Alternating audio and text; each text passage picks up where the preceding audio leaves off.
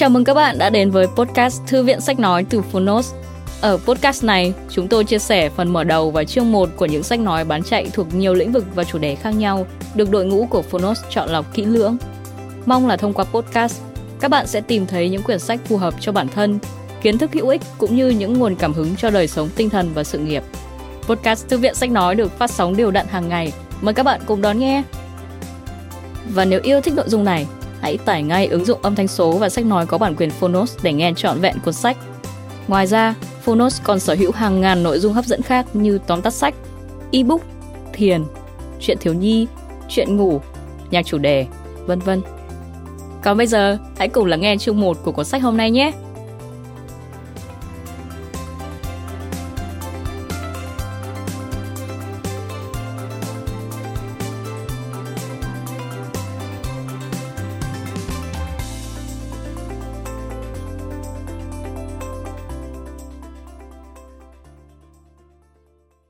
Bạn đang nghe từ Phonos.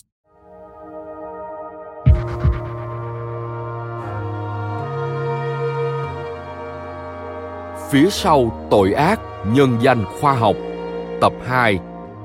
Khám phá bí mật tội lỗi của những hoạt động khoa học tàn ác và phi nhân tính. Tác giả Sam Kean, tác giả bán chạy nhất của New York Times. Người dịch Huy Nguyễn, độc quyền tại Phonos. Phiên bản sách nói được chuyển thể từ sách in theo hợp tác bản quyền giữa Phonos với công ty trách nhiệm hữu hạn văn hóa và truyền thông một chín tám mươi Books.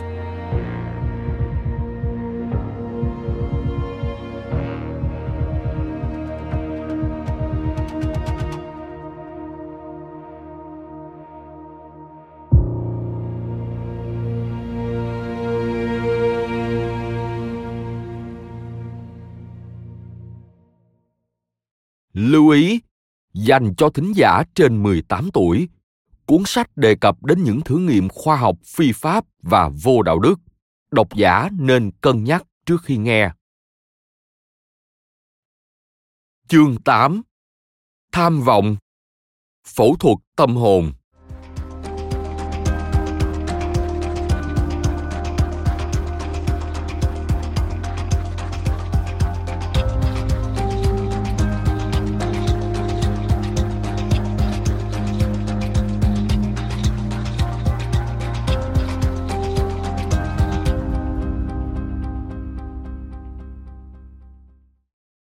Câu chuyện dưới đây khiến Egas Moniz kinh ngạc.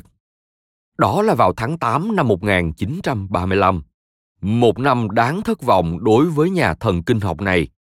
Và ông ấy đến dự một hội nghị ở London trong bộ dạng mệt mỏi. Tuy nhiên, ngay sau khi nghe câu chuyện về con Tinh Tinh, mọi sự chán nản đều tan biến. Hai con Tinh Tinh tên là Becky và Lucy. Các nhà khoa học tại Đại học Yale cho chúng tham gia một số bài kiểm tra về trí nhớ và khả năng giải quyết vấn đề. Trong một bài kiểm tra, các nhà khoa học đặt một món ăn bên dưới một trong hai chiếc cốc úp ngược. Sau đó hạ tấm màn che xuống trong vài phút. Becky và Lucy phải nhớ xem món ăn đó đang ở dưới chiếc cốc nào và nếu sai, sẽ không được ăn nó. Một bài kiểm tra khác liên quan đến việc sử dụng một cây gậy ngắn để kéo một loạt gậy dài hơn trong tầm với. Sau đó dùng chiếc gậy dài nhất để lấy một món ăn khác. Lucy hoàn thành tốt cả hai nhiệm vụ, nhưng Becky không bao giờ nhớ được vị trí của món ăn và sẽ nổi cơn thịnh nộ nếu thất bại, kêu gào, đập tay, ném phân cùng nhiều hành động khác. Sau khi huấn luyện những con tinh tinh thực hiện các nhiệm vụ này, các nhà khoa học đã thực hiện một hành động rất quyết liệt. Họ phẫu thuật cắt bỏ phần lớn bộ não của hai con tinh tinh, toàn bộ thùy trán, sau đó thực hiện lại các bài kiểm tra để xem Becky và Lucy xử lý các tình huống như thế nào. Kết quả thật đáng thất vọng. Theo báo cáo của nhóm nghiên cứu tại Yale được công bố ở London, phải sau vài giây, hai con tinh tinh mới nhớ được vị trí của món ăn. còn nhiệm vụ kéo chiếc gậy vượt quá khả năng của chúng. Mất thùy tráng đồng nghĩa với việc ký ức ngắn hạn của chúng cũng bị xóa sạch, kéo theo đó là khả năng giải quyết vấn đề của chúng. Tất cả đều rất thú vị dù hơi buồn một chút, nhưng những hiểu biết sâu sắc về trí nhớ và khả năng giải quyết vấn đề không phải là điều đã thu hút Egas Moniz. Một nhà khoa học tại Yale đề cập rằng, sau khi phẫu thuật, Becky đã ngừng nổi cơn thịnh nộ nếu không có được món ăn. Nó hoàn toàn điềm tĩnh hệt như vừa trở về từ một khóa tu hạnh phúc.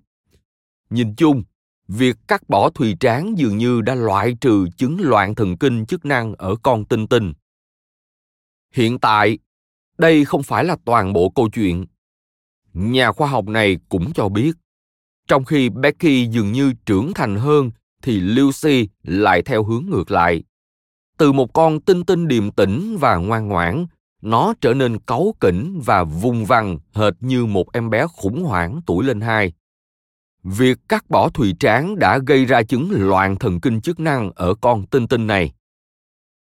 Nhưng Monique, khi ấy đang ngồi dưới hàng ghế khán giả, đã bỏ lỡ hoặc bỏ qua phần thông tin về Lucy. Viễn cảnh về một Becky bình tĩnh đã chiếm lấy thùy tráng của ông. Trong phần hỏi đáp sau đó, ông đứng dậy và đặt câu hỏi liệu phẫu thuật não ở người có thể điều trị chứng rối loạn cảm xúc theo cách tương tự hay không.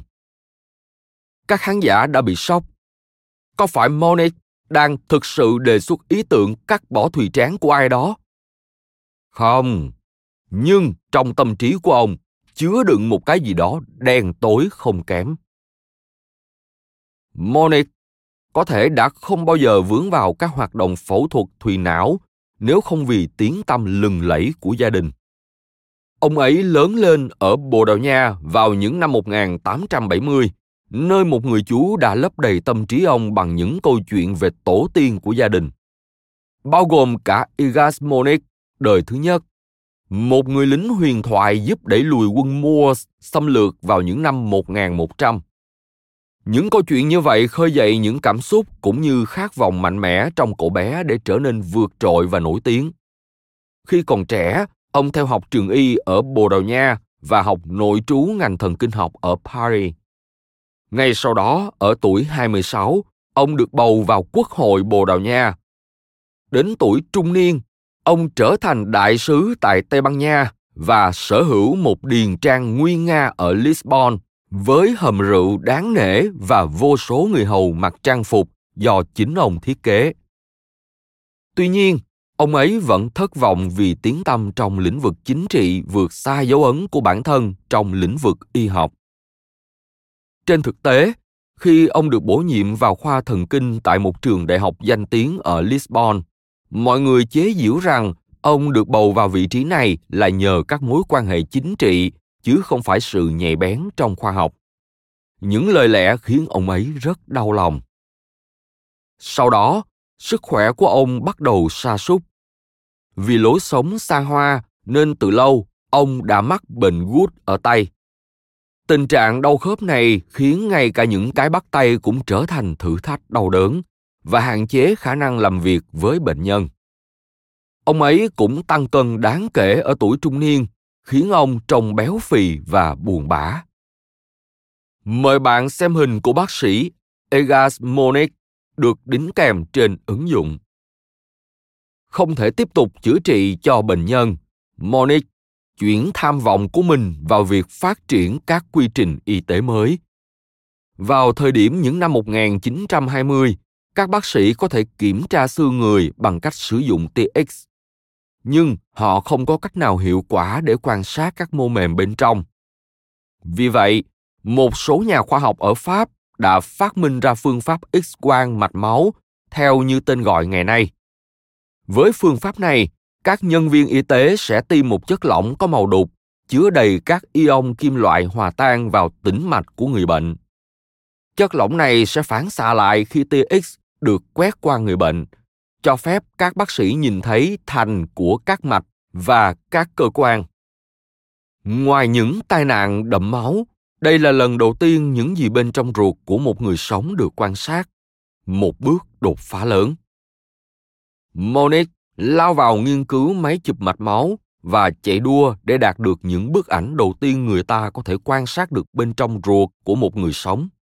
Một bước đột phá lớn. Monique lao vào nghiên cứu phương pháp chụp mạch máu và chạy đua để cho ra đời những bức ảnh đầu tiên về não bộ. Ông bắt đầu thực hiện công việc trên tử thi. Trợ lý của ông, người xử lý các công cụ dưới sự chỉ đạo của Monique, sẽ bơm chất lỏng mờ đục vào não. Tiếp theo, người trợ lý sẽ tách riêng phần đầu ra, có thể là dùng cưa, và lao lên chiếc limousine của Monique cùng cái đầu. Sau đó, chiếc xe phi thẳng qua thị trấn đến nơi có thiết bị chụp X-quang đang chờ sẵn. Trong nhiều tuần, Monique nhớ lại, ông đã sống trong nỗi sợ hãi về một vụ tai nạn ô tô. Ông ấy có thể nhìn thấy tận mắt phần đầu bị cắt rời lăn ra vỉa hè, và điều đó phơi bày những thí nghiệm rùng rợn của ông ấy. Sau khi thực hành trên tử thi, Monique và trợ lý chuyển sang những bệnh nhân còn sống. Tuy nhiên, các chất lỏng mà họ tiêm vào, ví dụ strontium bromua, natri iodua, thường bị rò rỉ sang mô xung quanh và gây ra các vấn đề về thần kinh như sụp mí mắt và co giật. Một bệnh nhân đã tử vong. Dù đau lòng nhưng vẫn không nao núng, Monique thay đổi các giải pháp và tiếp tục mày mò nghiên cứu. Vào tháng sáu năm một nghìn chín trăm hai mươi bảy, cuối cùng ông cũng chụp được một số bức ảnh tuyệt đẹp về các động mạch và tĩnh mạch não. Ông thậm chí còn xác định chính xác một khối u gần tuyến yên của một bệnh nhân dựa trên sự phân nhánh của các mạch máu ở đó. Những hình ảnh này vô cùng quan trọng và Monique biết điều đó. Ông nỗ lực hết mình để xác định được ưu tiên khi cho ra hai chục bài báo về phương pháp chụp mạch máu vào năm một nghìn chín trăm hai mươi bảy và một nghìn chín trăm hai mươi tám. Vô cùng tự tin, ông đã đề nghị hai đồng nghiệp đề cử mình cho giải Nobel và họ đã làm vậy, vì không muốn từ chối một người có nhiều mối quan hệ như ông. Các đề cử thôi không đủ, bởi vì Monique không phát minh ra phương pháp chụp mạch máu. Các nhà khoa học khác chỉ coi công trình của ông phần nào đó là sản phẩm phái sinh, và trong giai đoạn cuối những năm một nghìn chín trăm hai mươi, đầu những năm một nghìn chín trăm ba mươi, Monique có thể thấy tỷ lệ tín nhiệm của ông giảm dần. Không nghi ngờ gì khi phương pháp chụp mạch não đã cứu sống được nhiều người, và giờ đây các đồng nghiệp tôn vinh ông như một nhà khoa học chân chính. Nhưng điều đó gần như không đủ để ông được đúc tượng thờ trong đền thờ của dòng tộc. Đây là tình trạng của Monique khi đến dự hội nghị London vào năm một nghìn chín trăm ba mươi lăm, sáu mươi tuổi, đi khập khểnh vì bệnh gút và chán nản với di sản của bản thân. Trong nỗ lực cuối cùng nhằm quảng bá bản thân, ông đã dựng một gian thực hành phương pháp chụp mạch não ở đó, nhưng gần như không đạt được kết quả gì. Thay vào đó, Monique dành phần lớn thời gian trò chuyện với một bác sĩ ở gian hàng bên cạnh, một nhà thần kinh học trẻ tuổi đầy tham vọng người Mỹ tên là Walter Freeman, người cũng nghiên cứu về trực quan hóa não bộ. Freeman thể hiện là một người trình diễn tốt hơn hẳn một Monique xa cách. Trong trí nhớ của các đồng nghiệp tại các hội nghị khác, Freeman là một người thường gây sự chú ý, hay hò hét và quy tụ những đám đông vây quanh mình. Nhưng cả hai khá hợp nhau và nói chuyện bằng tiếng Pháp về các khía cạnh khác nhau trong công việc của họ. Khá tẻ nhạt.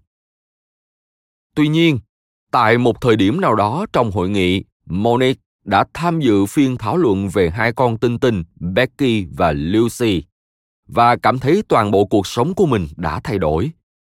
Rất ít người có thể tạo ra mối liên hệ này, nhưng trong câu chuyện về Becky, Monique đột nhiên nhìn ra giải pháp cho một trong những vấn đề nhức nhối nhất của xã hội phương Tây, tình trạng đáng xấu hổ của những bệnh viện tâm thần. Trong thời cổ đại và trung cổ, bất cứ khi nào ai đó mất trí, gia đình họ sẽ tiếp nhận và chăm sóc. Nhưng khi quá trình công nghiệp hóa làm rạn nứt cuộc sống gia đình vào những năm một nghìn bảy trăm và một nghìn tám trăm, gánh nặng chăm sóc chuyển sang cho chính phủ, và chính phủ bắt đầu dồn những khu vực mới thành các bệnh viện tâm thần. Vào năm một nghìn chín trăm, mọi thành phố lớn ở phương Tây đều có một bệnh viện tâm thần, và tất cả chúng đều giống nhau một cách đáng buồn: ồn ào, bẩn thỉu và quá đông đúc. Một nhà sử học ghi lại, bệnh nhân bị những người phục vụ đánh đập, làm ngạt thở và quát tháo. Họ bị nhốt trong những căn phòng tối, ẩm ướt, có đệm lót và thường phải mặc những chiếc áo bó có ống tay dài bị cột lại. Một phụ nữ tại một bệnh viện tâm thần thậm chí bị buộc phải sinh con khi đang mặc chiếc áo bó như vậy trong phòng biệt giam. Tồi tệ nhất là họ so sánh nơi này với các trại tập trung. Các bác sĩ tâm thần đã cố gắng giúp những người mất trí, mặc dù không đạt được nhiều thành công.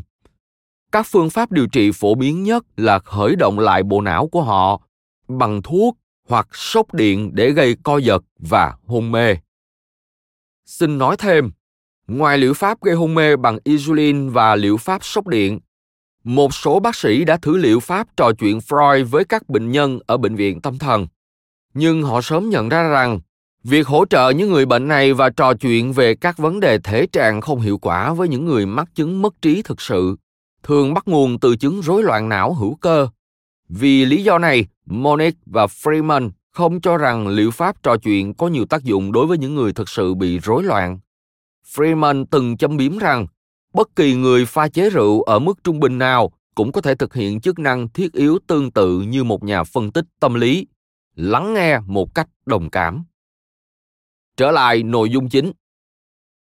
Mời bạn xem hình ảnh một cảnh trong bệnh viện Hoàng gia Bedlam nổi tiếng ở Anh, nơi có biệt danh Bedlam, đồng nghĩa với tình trạng tồi tệ của những bệnh viện tâm thần, được đính kèm trên ứng dụng. Một số bệnh nhân thực sự được hưởng lợi từ các biện pháp này, nhưng con số này rất ít, và các phương pháp điều trị khác ít được nói tới. Thiến, tiêm máu ngựa, túi xác ướp lạnh thì càng tệ. Thật vậy, điều đáng buồn nhất ở các bệnh viện tâm thần là bầu không khí bất lực nơi đây. Bệnh nhân rên rỉ và khóc lóc, lắc lư và hú hét hết ngày này qua ngày khác. Và việc mà người ta đã làm với họ không tạo nên bất kỳ sự khác biệt nào. Ngay cả việc gọi những người như vậy là bệnh nhân dường như cũng không chính xác, vì từ đó ám chỉ về triển vọng chữa khỏi bệnh. Thực ra, họ là những tù nhân. Một số tù nhân không có giường bởi vì họ sẽ đập phá chúng và dùng các mảnh vỡ đâm người khác. Một số người không có quần áo và họ sẽ tự xé rách hoặc làm bẩn nó. Về mặt nào đó, những người này còn tồi tệ hơn cả động vật. Ít nhất là động vật còn kiểm soát được hành vi. Còn những người này bị tâm trí giày vò giờ này qua giờ khác, hết thập kỷ này đến thập kỷ khác. Đột nhiên, Monique phát hiện ra một cách để cứu họ. Nếu những việc mà người ta đã làm với bộ não của Becky đã chấm dứt cơn bộc phát của nó, thì tại sao một việc làm tương tự lại không thể giúp những người đang gặp vấn đề về thần kinh? Điều đó xứng đáng để thử. Ngoại trừ, thay vì loại bỏ thùy trán, Monique đề xuất một điều gì đó tinh vi hơn: cắt đứt các kết nối giữa thùy trán và hệ viền. Ở người, thùy trán đảm nhận nhiệm vụ phản ánh, lập kế hoạch và suy nghĩ lý trí. Hệ viền xử lý cảm xúc ban đầu. Hai vùng não này được kết nối với nhau bằng các tế bào thần kinh có chức năng gửi tín hiệu qua lại. Monique suy đoán rằng trong bộ não của những người bị tâm thần, hệ viền đã hoạt động quá mức, khiến chúng vận hành nhanh hơn và gây quá tải cho thùy trán bằng một loạt các tín hiệu. Lúc đó, lý thuyết của Monique không hoàn toàn sai. Những cảm xúc bị xáo trộn thực sự lấn át bộ não của một số người. Nhưng lý thuyết đó được xây dựng dựa trên một mô hình lỗi thời về bộ não, giống như một bảng điện gắn cứng, trong đó các dây kết nối với các bộ phận khác nhau. Đối với Monique, vấn đề thần kinh xảy ra vì hệ thống dây điện bị lỗi, chập mạch và kết nối kém. Vì vậy, bằng cách cắt bỏ những kết nối tồi tệ đó, ông có thể đưa bộ não trở lại với trạng thái cân bằng, chữa khỏi bệnh tâm thần bằng một nhát dao. Thật không may, Monique dường như không nhận ra rằng thông tin truyền tải đến não theo cả hai chiều. Cảm xúc có thể lấn át thùy trán, đó là điều không bàn cãi. Tuy nhiên, thùy trán cũng có thể gửi tín hiệu ngược lại hệ viền để kiềm chế những cảm xúc ban đầu và giúp chúng ta bình tĩnh. Trên thực tế, mất kiểm soát thùy trán có thể là nguyên nhân đã biến Lucy, con tinh tinh còn lại, trở nên tàn phế sau cuộc phẫu thuật. Không có thông tin phản hồi từ thùy trán khiến nó nổi loạn. Mặc dù vậy, một lần nữa, Monique lại phớt lờ Lucy và thay vào đó là tập trung vào câu chuyện rõ ràng, sắc nét về Becky, cáu kỉnh trước đó, rồi trở nên điềm tĩnh. Hơn thế nữa, ông còn tưởng tượng ra hàng triệu người đang phải khổ sở chịu đựng tại những bệnh viện tâm thần trên toàn thế giới và ông ấy cam kết sẽ giúp đỡ họ. Hãy giúp giảm thiểu số lượng các bác sĩ phải tiêu tốn thời gian vào các biểu hiện động kinh và sốc điện. Theo cách nói của ông, ông ấy sẽ tấn công vào tận gốc rễ của bệnh tâm thần bên trong não, thông qua một ngành học mới được gọi là phẫu thuật tâm lý. Và nếu điều đó mang lại vinh quang trong quá trình thực hiện, thì ông sẵn sàng đón nhận điều đó. Đến giữa những năm một nghìn chín trăm ba mươi, Monique đã ở tuổi sáu mươi và không còn nhiều thời gian để tạo dựng di sản của bản thân. Do đó, ông bỏ qua tất cả các bài kiểm tra an toàn trên động vật và chỉ đạo cuộc phẫu thuật tâm lý đầu tiên của mình, được ông ấy gọi là phẫu thuật thùy não, chỉ ba tháng sau hội nghị ở London. Xin nói thêm, sức ảnh hưởng của hội nghị tại London đến Monique là một điều gây tranh cãi. Monique sau đó tuyên bố rằng ông ấy đã bí mật nghiên cứu về phẫu thuật tâm lý trong nhiều năm trước khi nghe nói về Becky, và một số nhà sử học tin ông ấy. Tuy nhiên, câu chuyện này có vẻ hơi mang tính tư lợi, và các nhà sử học khác vẫn còn tranh cãi về thông tin này. Có điều, Monique cũng tuyên bố đã trò chuyện với các đồng nghiệp về phẫu thuật tâm lý từ rất lâu trước khi tham dự hội nghị London. Nhưng khi được hỏi về điều này, các đồng nghiệp của ông đều không nhớ về bất kỳ cuộc thảo luận nào. Nhiều bài viết của Monique về thần kinh học cũng không có bằng chứng nào cho thấy ông ấy nghiên cứu về phương pháp phẫu thuật như vậy trước năm một nghìn chín trăm ba mươi lăm. Và một lần nữa, sự thật vẫn còn để ngỏ. Trở lại nội dung chính. Bệnh nhân phẫu thuật thùy não đầu tiên của ông ấy là một phụ nữ sáu mươi ba tuổi, từng đến rồi rời khỏi nhiều khu vực điều trị tâm lý trong nhiều thập kỷ. Bà ấy thường xuyên khóc lóc, liên tục gặp ảo giác và mắc chứng hoang tưởng về việc bị đầu độc. Monique hướng dẫn một đồng nghiệp là bác sĩ phẫu thuật thần kinh tạo hai lỗ trên hộp sọ của người phụ nữ với kích thước nhỏ hơn đồng xu một hào. Sau đó, họ luồn một ống tiêm sâu vào trong thùy trán và tiêm một liều nhỏ cồn nguyên chất, về cơ bản là rượu Everclear, phá hủy các tế bào xung quanh bằng cách gây mất nước và tắc nghẽn chúng. Ngay cả khi có vội vàng đi nữa, nhưng Monique cũng đã thể hiện một thái độ lãnh đạm gây sốc khi theo dõi các bệnh nhân để đảm bảo rằng những ca phẫu thuật thùy não thực sự hiệu quả. Trong trường hợp đầu tiên này, ông ấy hỏi người phụ nữ một số câu hỏi ngớ ngẩn vài giờ sau khi phẫu thuật. Cô thích sữa hay nước canh thịt hơn? Và phát hiện ra bà ấy không biết bản thân bao nhiêu tuổi hay đang ở đâu. Ông đưa bà ấy trở lại bệnh viện tâm thần vài ngày sau đó và bà ấy vẫn tiếp tục khóc. Tuy nhiên, ông đã tuyên bố bà ấy được chữa khỏi vào đầu năm một nghìn chín trăm ba mươi sáu, dựa trên cảm giác rằng mức độ hoang tưởng và ảo giác của bà ấy đã giảm. Đến lúc đó, ông tiếp tục chuyển sang những bệnh nhân khác và tiêm cồn vào não của bảy bệnh nhân nữa. Ông cũng tuyên bố đạt được kết quả đáng mừng từ những trường hợp đó, dựa trên các phân tích hời hợt tương tự. Mặc dù vậy, về góc độ cá nhân, Monique lo sợ rằng cồn đang phá hủy nhiều tế bào não hơn so với mong muốn. Ông ấy quyết định thay đổi mọi thứ và thay vì tiếp tục tiêm cồn, ông ấy bắt đầu mổ xẻ. Kỹ thuật mới được cải tiến với nhiều hy vọng này sử dụng một thanh mỏng trượt sâu vào trong thùy trán. Tại thời điểm này, một vòng dây bật ra khỏi thanh mỏng này và bằng cách xoay chiếc vòng này, ông ấy có thể lấy ra từ lõi một số mô. Việc mổ xẻ dường như có tác dụng với bệnh nhân đầu tiên.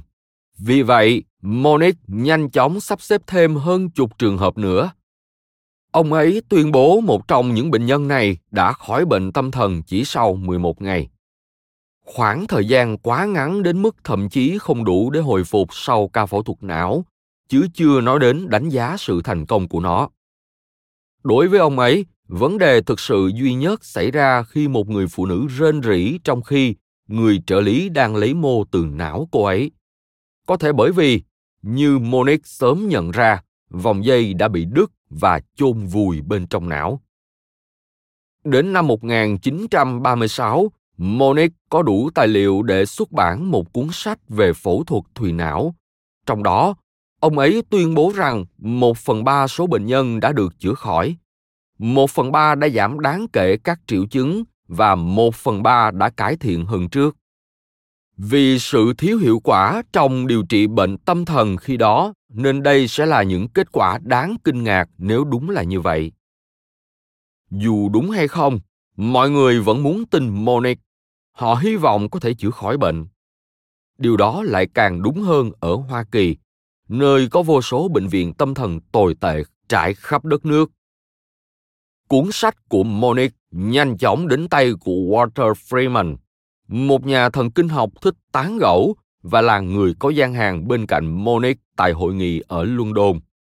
Giống như Monique, Freeman muốn giúp những người mất trí và thậm chí còn liều lĩnh hơn về mặt đạo đức.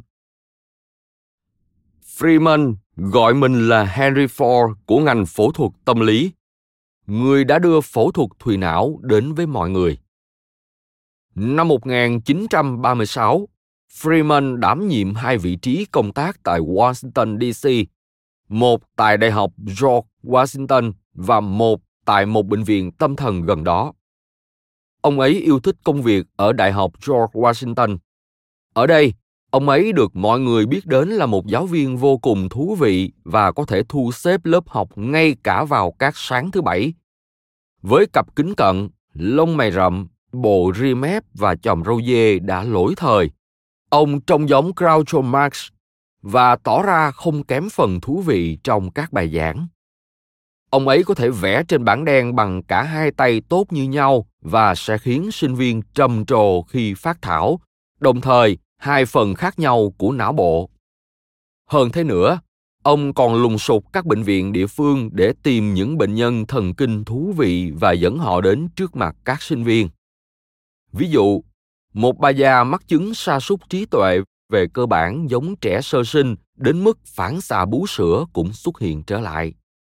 Freeman chứng minh điều này bằng cách cho người này bú một cái chai, sau đó là cái nỏ tẩu của ông, một cách thèm thuồng. Đó là một hình ảnh mà họ sẽ khó có thể sớm quên đi, ông ấy khoe trong một bức thư. Những sinh viên của ông ấy, chủ yếu là nam, yêu thích các tiết học đến nỗi họ thường dẫn bạn gái đi cùng. Nó thú vị hơn và rẻ hơn so với những bộ phim. Trái ngược với việc giảng dạy, công việc thứ hai của Freeman tại bệnh viện tâm thần khiến ông ấy chán nản. Mọi người ở đó dường như đều khổ sở, từ bệnh nhân cho đến quản lý, và sự lãng phí tiềm năng của con người khiến ông ấy ghê tởm. Vì vậy, khi Egas Moniz xuất bản cuốn sách về phẫu thuật thùy não, trình bày chi tiết tất cả những gì được cho là phương pháp chữa trị, Freeman vô cùng phấn khích. Ông ấy nhớ lại một viễn cảnh tương lai mở ra trong tâm trí ông ấy, một điều gì đó giống như một cuộc cải đạo tôn giáo. Freeman cũng là một người mạnh dạn, và phương pháp phẫu thuật tâm lý mới táo bạo này đã lôi cuốn cảm giác phiêu lưu của ông ấy.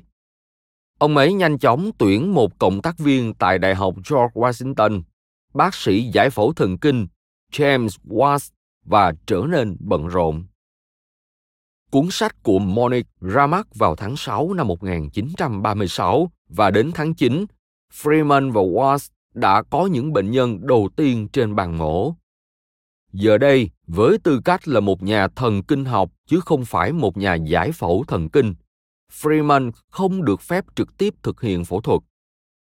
Nhưng ông ấy quá nóng lòng đến mức không thể chỉ ngồi yên và quan sát. Khi Watts mở hộp sọ ra, Freeman thường đảm nhiệm các công việc tiếp theo. Công bằng mà nói, Freeman là một chuyên gia đẳng cấp thế giới về giải phẫu não. Kiến thức của ông ấy vượt xa so với Watts. Lúc đầu, cặp đôi này chỉ đơn giản là sao chép phương pháp của Monique khi sử dụng một vòng dây để tách mô não. Cuối cùng, họ đã thay đổi cách phẫu thuật, loại bỏ vòng dây và cắt mô bằng thứ trông giống như một con dao phết bơ khổng lồ, một lưỡi dao dài với một bên bị cùn. Họ trượt lưỡi dao vào các lỗ có kích thước bằng đồng xu trên hộp sọ và xoay nó theo các góc khác nhau nhằm cắt đứt các kết nối giữa thùy trán và các trung tâm cảm xúc. Bởi vì đang sử dụng các công cụ mới và một kỹ thuật mới, nên họ đặt tên mới cho quy trình này, phẫu thuật thùy não. Freeman và Watts thực hiện phẫu thuật một bệnh nhân mỗi tuần trong suốt bốn tháng cuối năm một nghìn chín trăm ba mươi sáu, và kết quả đã khích lệ họ. Khoảng một nửa số bệnh nhân đã có những biểu hiện đủ bình tĩnh để trở về nhà với gia đình, và bộ đôi này coi đây là một sự cải thiện đáng kể so với việc sống trong một bệnh viện tâm thần.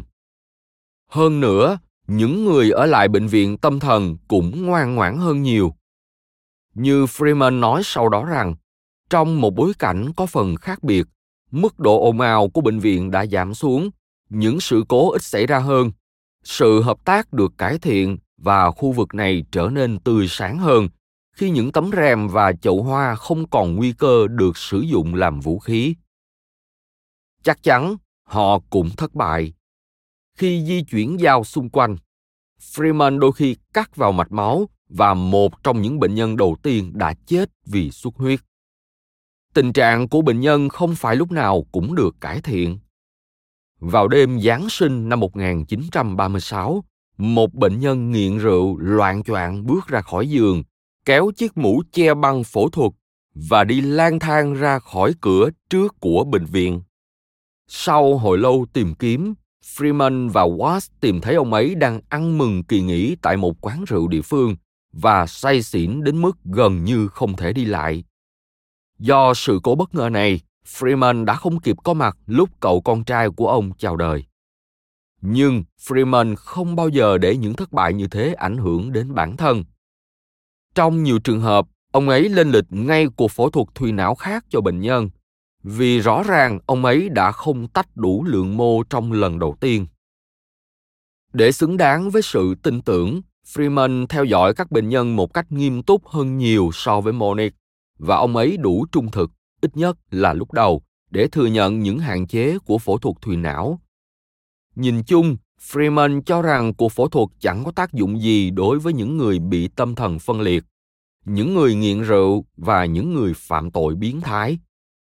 Trên thực tế, đôi khi sự biến thái trở nên trầm trọng hơn vì bệnh nhân mất hết cảm giác xấu hổ sau khi phẫu thuật.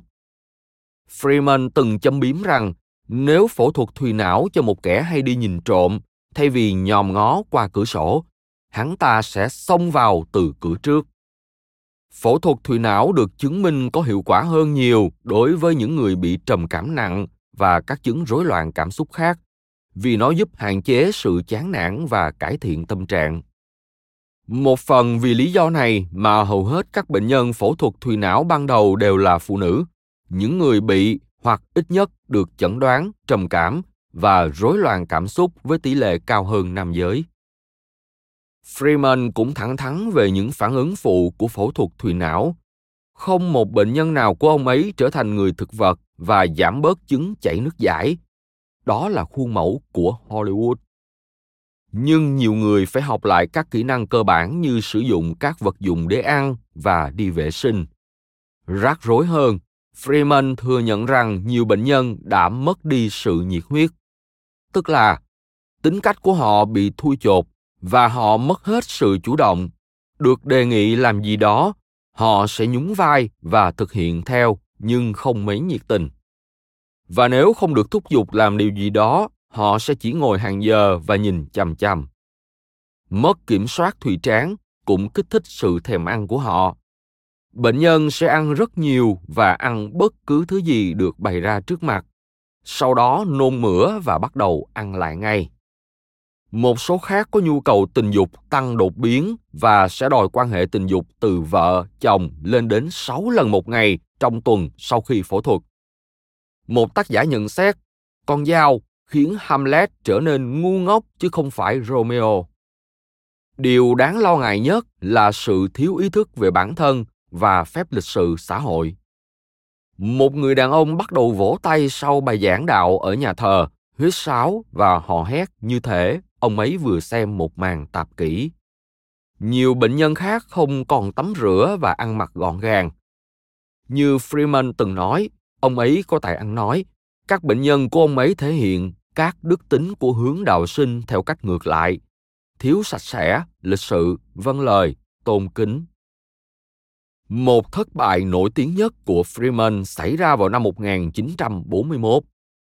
Joseph Kennedy, người đứng đầu của gia tộc chính trị, nói chuyện với Freeman về việc phẫu thuật thùy não cho con gái của ông ấy là Rosemary, người dễ bị thay đổi tâm trạng và bộc phát cơn tức giận. Phẫu thuật thùy não khiến Rosemary, hai mươi ba tuổi, ban đầu không thể nói hoặc đi lại và mất hết sinh lực. Mặc dù là người yêu cầu phẫu thuật, nhưng Kennedy rất tức giận với Freeman. Ông ấy cảm thấy bàng hoàng và xấu hổ và quyết định nhốt con gái mình vào một nơi tách biệt trong suốt quãng đời còn lại. Xin nói thêm, vấn đề của Rosemary xuất hiện từ lúc mới sinh. Vào một ngày tháng chín năm một nghìn chín trăm mười tám, mẹ cô bất ngờ bị vỡ ối và không có bác sĩ nào có mặt để giám sát việc sinh nở. Thật đáng kinh ngạc khi một y tá có mặt ở đó bảo bà Kennedy vắt chân vào nhau để giữ đứa bé bên trong. Khi đầu Rosemary thò ra khỏi cửa mình, y tá này đã đẩy cô bé trở lại vào trong. Kết quả là não của Rosemary bị thiếu oxy trong vài phút và không bao giờ hoàn toàn bình thường được nữa. Khi còn là một đứa bé, cô ấy gặp phải rất nhiều khó khăn khi học cách cầm thìa và đi xe đạp. Nhưng Rosemary vẫn là một cô gái hoạt bát và được nhiều người coi là cô gái xinh đẹp nhất của nhà Kennedy.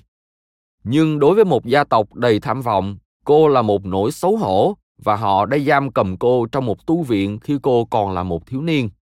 Tất nhiên, Rosemary phản đối điều này, la hét với các nữ tu và lẻn trốn ra vào ban đêm, mà theo họ, có thể là để bắt đàn ông. Thời đó, một đứa con gái mang thai sẽ làm ảnh hưởng đến vận mệnh chính trị của gia tộc. Vì vậy, cha của Rosemary, Joseph, bắt đầu tìm hiểu về phẫu thuật thùy não. Kathleen, chị gái của Rosemary, cũng đã xem xét về phương pháp này và thực sự khuyên cha không nên thực hiện. Nhưng Joseph đã gạt bỏ ý kiến đó và tiến hành phẫu thuật thùy não cho Rosemary khi vợ ông đi vắng. John Kennedy luôn đau đáu về việc gia đình mình bỏ rơi Rosemary như vậy, và ông ấy đã thúc đẩy thông qua một dự luật cải cách sức khỏe tâm thần trên diện rộng với tư cách là tổng thống. Mục tiêu của dự luật là đóng cửa các bệnh viện tâm thần lớn của tiểu bang để ủng hộ các trung tâm nhỏ hơn đặt tại cộng đồng nhằm cung cấp dịch vụ chăm sóc gần gũi hơn. Thật đáng tiếc, các tiểu bang đã đóng cửa các bệnh viện tâm thần nhưng bỏ qua việc thay thế chúng bằng các trung tâm tại cộng đồng, có lẽ để tiết kiệm chi phí. Sự phổ biến của các loại thuốc tâm thần chỉ khiến các bệnh viện tâm thần sớm trở nên vắng vẻ và biến mất hoàn toàn kể từ đó. Trở lại nội dung chính. Trong bối cảnh những bệnh nhân được chữa khỏi cũng vẫn phải chịu đựng những phản ứng phụ nghiêm trọng, phẫu thuật thùy não đã trở thành mục tiêu của một số lời chỉ trích gay gắt. Một bác sĩ tuyên bố đây không phải là một cuộc phẫu thuật mà là một cuộc cắt xén. Một người khác cho rằng bác sĩ giải phẫu tâm lý thực sự đang đạp lên vùng nguy hiểm khi cho rằng một bệnh nhân không có tâm hồn sẽ hạnh phúc hơn một bệnh nhân yếu đuối. Nhiều bác sĩ cũng đặt ra câu hỏi liệu những người bị rối loạn hoặc mất trí có thực sự chấp nhận một cuộc phẫu thuật thử nghiệm có tính chất quan trọng như vậy hay không. Một trong những người con trai riêng của Freeman từng nói, nói về một ca phẫu thuật thùy não thành công cũng giống như nói về một tai nạn ô tô thành công vậy. Freeman không chấp nhận để yên cho những lời chỉ trích như vậy. Ông ấy yêu thích việc tranh cãi và háo hức đáp trả những người chỉ trích mình. Những người mà ông ấy coi là ủy mị chỉ biết khăng khăng bấu víu vào đạo đức thay vì thực sự giúp đỡ mọi người. Ông ấy cũng có quan điểm của mình.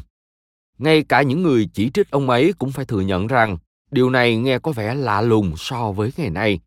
Nhiều người được hưởng lợi từ phẫu thuật thùy não. Cần nhắc lại rằng có rất ít phương pháp điều trị bệnh tâm thần khi đó, và phẫu thuật thùy não ít nhất đã giúp cải thiện tình trạng của những bệnh nhân bị rối loạn nghiêm trọng nhất. Thay vì cắn bất cứ ai đến gần hoặc đập đầu vào tường cho đến khi ngất đi trong vũng máu, giờ đây họ có thể làm những việc đơn giản giống như con người, như dùng bữa với người khác hoặc ra ngoài đi dạo. Theo đánh giá của Freeman, nếu quy trình này cho phép bệnh nhân ngủ trên giường thay vì dưới gầm giường thì nó rất xứng đáng. Không có phương pháp điều trị triệt để, nhưng phẫu thuật tâm lý đã đưa họ trở về trạng thái gần nhất với sự bình thường.